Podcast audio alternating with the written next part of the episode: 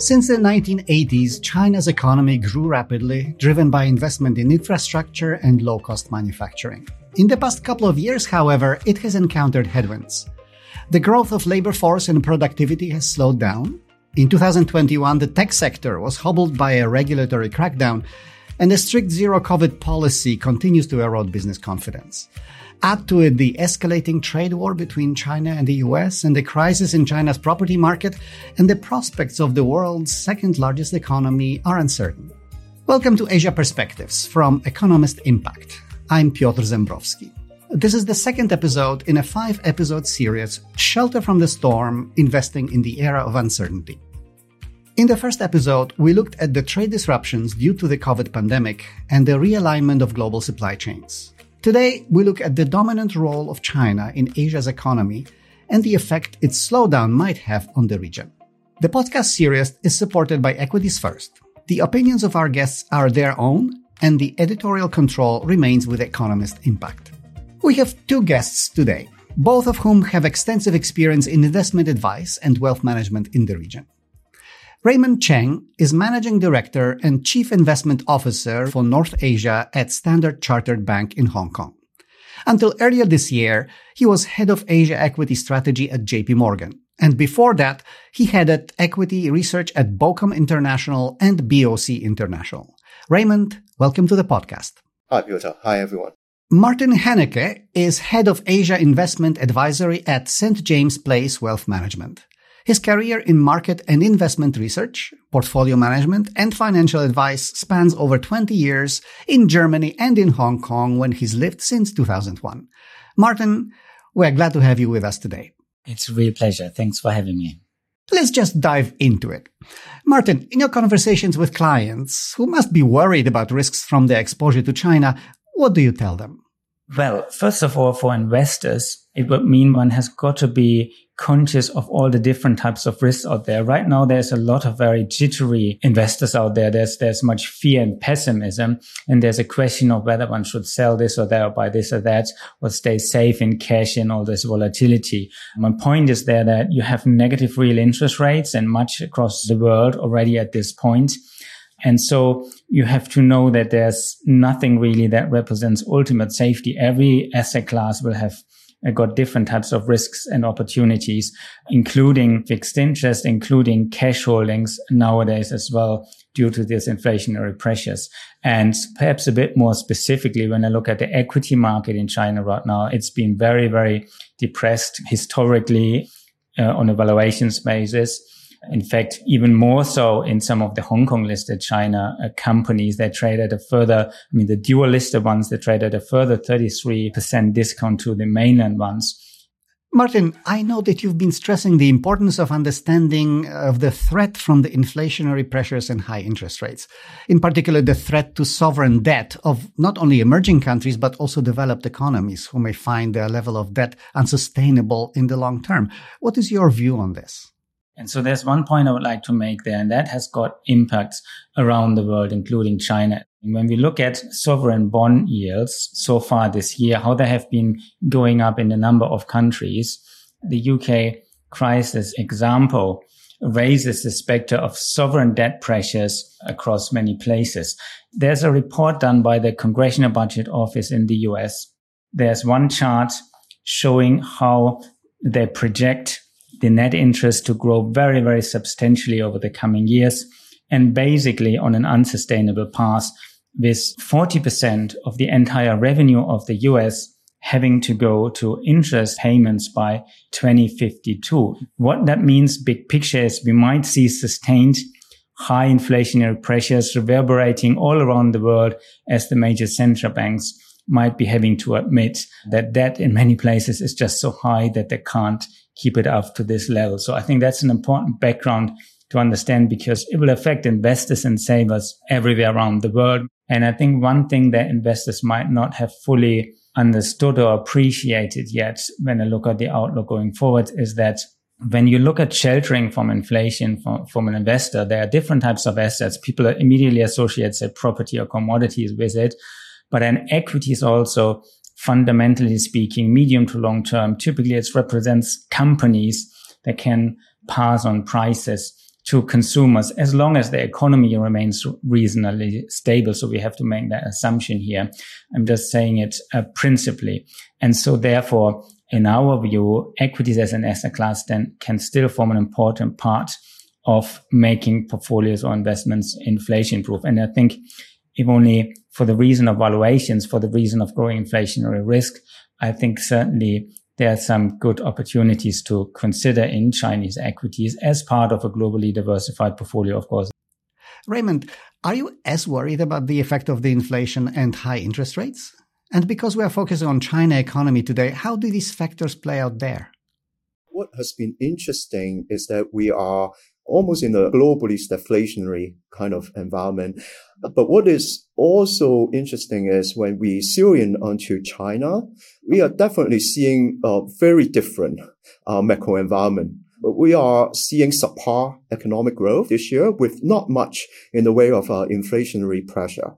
That's partly uh, cushioned by the fact that China has been undertaking very strict zero COVID policies coupled with tightening uh, bias on, on the housing market. So we are seeing subpar GDP growth, probably around 3% growth this year.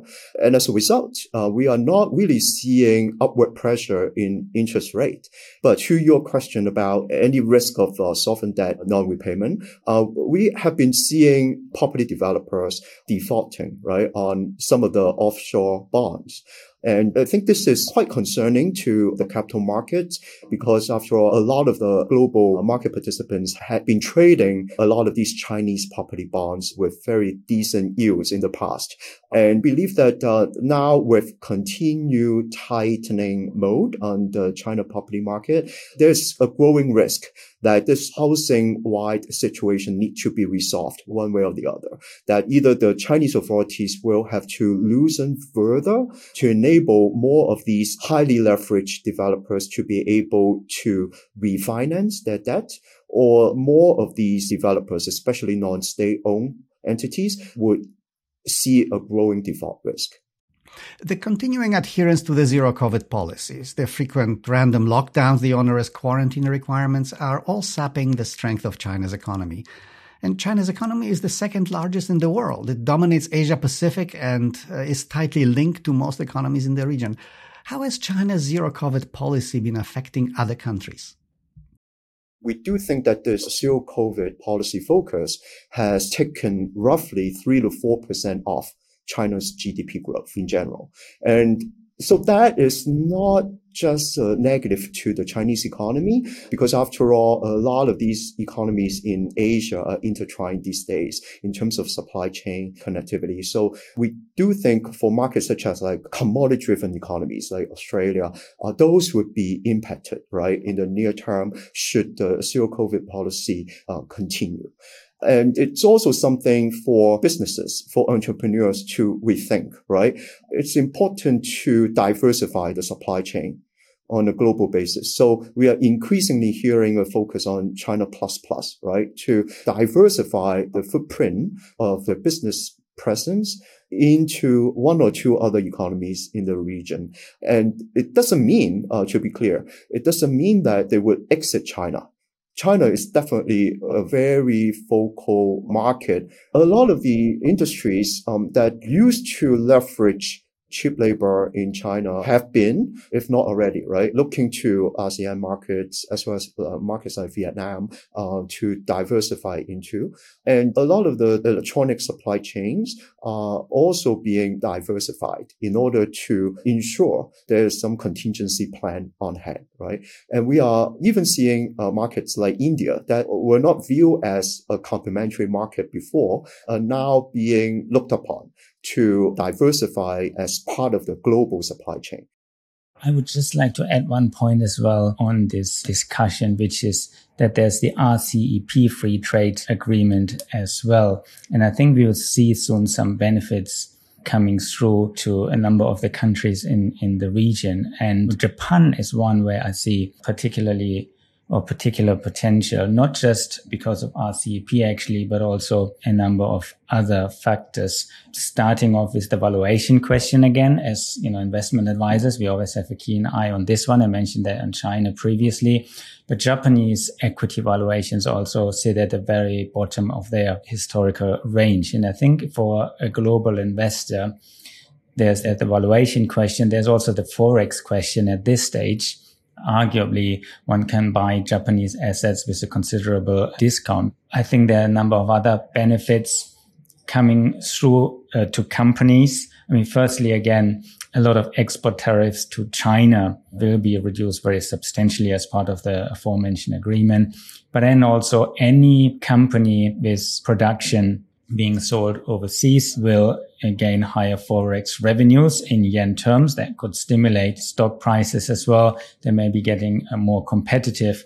And maybe briefly coming back to my very early original point of inflationary risk being the main risk in the end game of things as debt is too high to be addressed. You know, that very, very much applies to Japan too. And if that's the case, I think slowly and Japan might be the prime example of this here, where you have had this long deflation and people have just loved sitting on cash. So over 50% of household savings are now sitting on cash and deposits. Another roughly 25 is actually in insurance, etc. There's very, very little exposure to the equity and fund side. And so we might see a shift, you know, potentially starting in Japan, where this mindset is changing towards inflation proofing one's portfolio. It has started with more interest in property in the country, but it might also shift into equities as it's being more recognized going forwards. I believe that companies are relatively more inflation proof than, than cash uh, and fixed interest and then, and then can play an important role. So two major economies in the Asian region might have good potential, China and Japan but there are surely good companies across the region as well. Uh, offering opportunities. Personally, in terms of China, I mean, uh, COVID and, and the restrictions are a huge challenge. The property area is a big challenge. But I think overall, you know, financial stability is quite sound. Banking system stability, I'm not concerned that there's a huge banking crisis or contagion as a result of the property difficulties. The podcast series Shelter from the Storm, Investing in the Era of Uncertainty, is supported by Equities First. Now, a word from our sponsor. Liquidity is one of the proven strategies to manage risks in financial markets in turbulence and uncertainties. Equities First is your solution for redefined financing. For close to 20 years, we provide access to capital in 33 equity markets at favorable terms while our partners retain 100% upside in their assets. For more information, please visit equitiesfirst.com. We need to touch upon the ongoing trade war between the United States and China. During the past five years, the US imposed a wide range of trade barriers and tariffs and most recently, it announced restrictions on exports of advanced semiconductor chips to China. Uh, Raymond, what is your view on what's happening and where this may lead? Sure. Well, we think that this trade tensions between the US and China are deepening especially going into the midterm elections come November. And at the moment, the Biden administration is very focused on the semiconductor sector, primarily on export controls of high-end chips specific to quantum computing and artificial intelligence. I think that that could slow the development in the near term of some of the high-end chip products, just because a lot of the upstream, including equipment suppliers around the world, would be confined to providing technologies and solutions to China to foster development in those regards. So that would impede near-term growth, not only to the regional players, but also to the US semiconductor players themselves. Even back in the Cold War, we saw very tremendous tensions, right, between the United States and the Soviet Union. But in the end, we saw a lot of innovation foster out of that just because the competition between nations has intensified and incentivize the development of technologies on both fronts. Mm-hmm. In the midterm and long term horizon, we are going to see a lot more initiatives, be it China or other countries in this region that would be more focused on developing their proprietary technologies. So in other words, self-sufficiency would become more important from each economy standpoint. So we do stay optimistic that in this region, there are a lot of emerging chip producers and developers that could benefit from these tensions between the US and China. We should perhaps address the threat of delisting of over 200 Chinese companies from US stock exchanges. Uh, they will be delisted by 2024 unless a deal is reached over the ability of US auditors to fully audit these Chinese companies. How significant would it be for investors in China and abroad? There has been already you know so much talk about delisting. Some have been happening etc etc uh, that i think a lot of the fears by now are already priced in when you look at the valuation picture. Also fundamentally when you think about it it's not really that natural that as china matures that you would still have all these listings in the united states. And so i think it's quite natural that you see this sort of being reduced or being slowly phased out as the uh, markets in China themselves are maturing. With regards to the exchanges, there could bring some opportunities to Hong Kong potentially valuation wise. But of course, as with the risks in the tech sanctions that we talked about earlier, there may be always a risk of certain companies and sectors that about specifics of how and when delistings might happen a lot of these Chinese names were the icons before, right? Most of which are traded in the form of ADRs were viewed by global investors were highly representative of what Chinese equities are. And um, I think they, the valuations have definitely been decimated. Now, some of these mega cap names trade at like mid-teen kind of for PE multiples. So I'm not suggesting that that would be the bottom of this valuation because after all, we still need to look out for audit examination results, right? That is going on in Hong Kong. So there's still an overhang there, but should there be some progress on the audit inspection front, these names could see re-rating because after all, a lot of these uh, major internet leaders have done a good job, like despite the challenging market to deliver earnings growth. Going into the next decade, right, we are increasingly looking to the onshore China equity market, i.e. A shares for the next decade of growth opportunities because many of these frontier and or emerging industries, be it semiconductor, be it uh, new energy vehicles or some of the advanced materials uh, suppliers listed in the domestic onshore market as opposed to in the United States. So these industries tend to be of more strategic importance, not only to the Chinese authority standpoint, but also from the Chinese Chinese institutional or retail investor standpoint. Some of the select internet names uh, could provide opportunities um, should there be progress on, on the audit inspection front. And lastly, I think it's important to also think about quality, especially given the highly uncertain macro environment, right? we are seeing a lot of these Chinese listed companies have the ability to deliver sustainable uh, dividends. But this bucket used to be an area largely ignored by the global investment community. And so we think that uh, we could also be opportunistic buyers of uh, some of these quality high dividend yielding equity names in order to mitigate some of the volatility of facing the growth um, oriented stocks.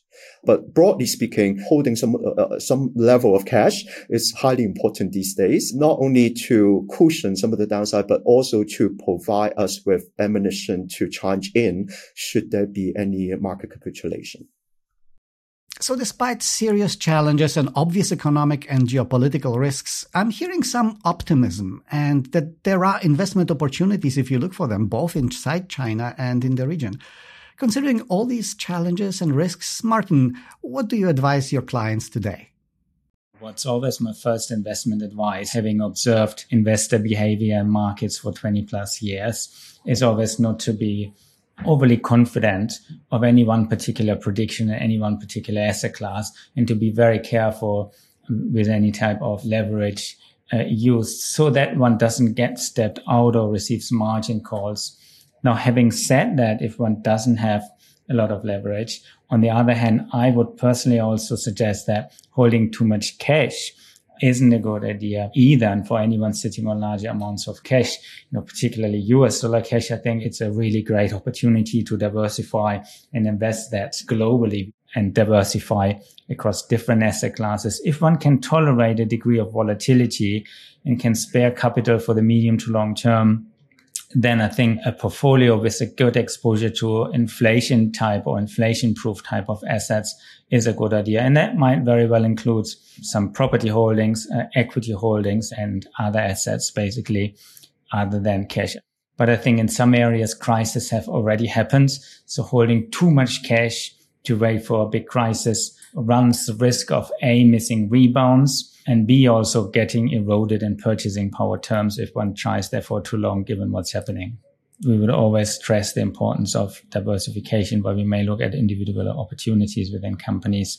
It's good not to try to be or to have too high convictions. We are in a world of very high geopolitical risk, very high risk of unexpected events and markets of various kinds, and one should just be um, conscious of the different types of things that might happen and hedge against a number of different scenarios. Well, we'll have to leave it here today. I'm very glad that both of you were able to join us. Thank you, Raymond and Martin, for sharing your views and insights. And thank you to our listeners for spending time with us. Stay tuned for future episodes in the series Shelter from the Storm Investing in the Era of Uncertainty. The series is supported by Equities First and is part of Asia Perspectives from Economist Impact. If you have any feedback or questions about this podcast or any work from Economist Impact, email us at asiaperspectives at economist.com. Please make sure to subscribe so that you receive updates when new podcast episodes become available. From the editorial team at Economist Impact, thank you for listening.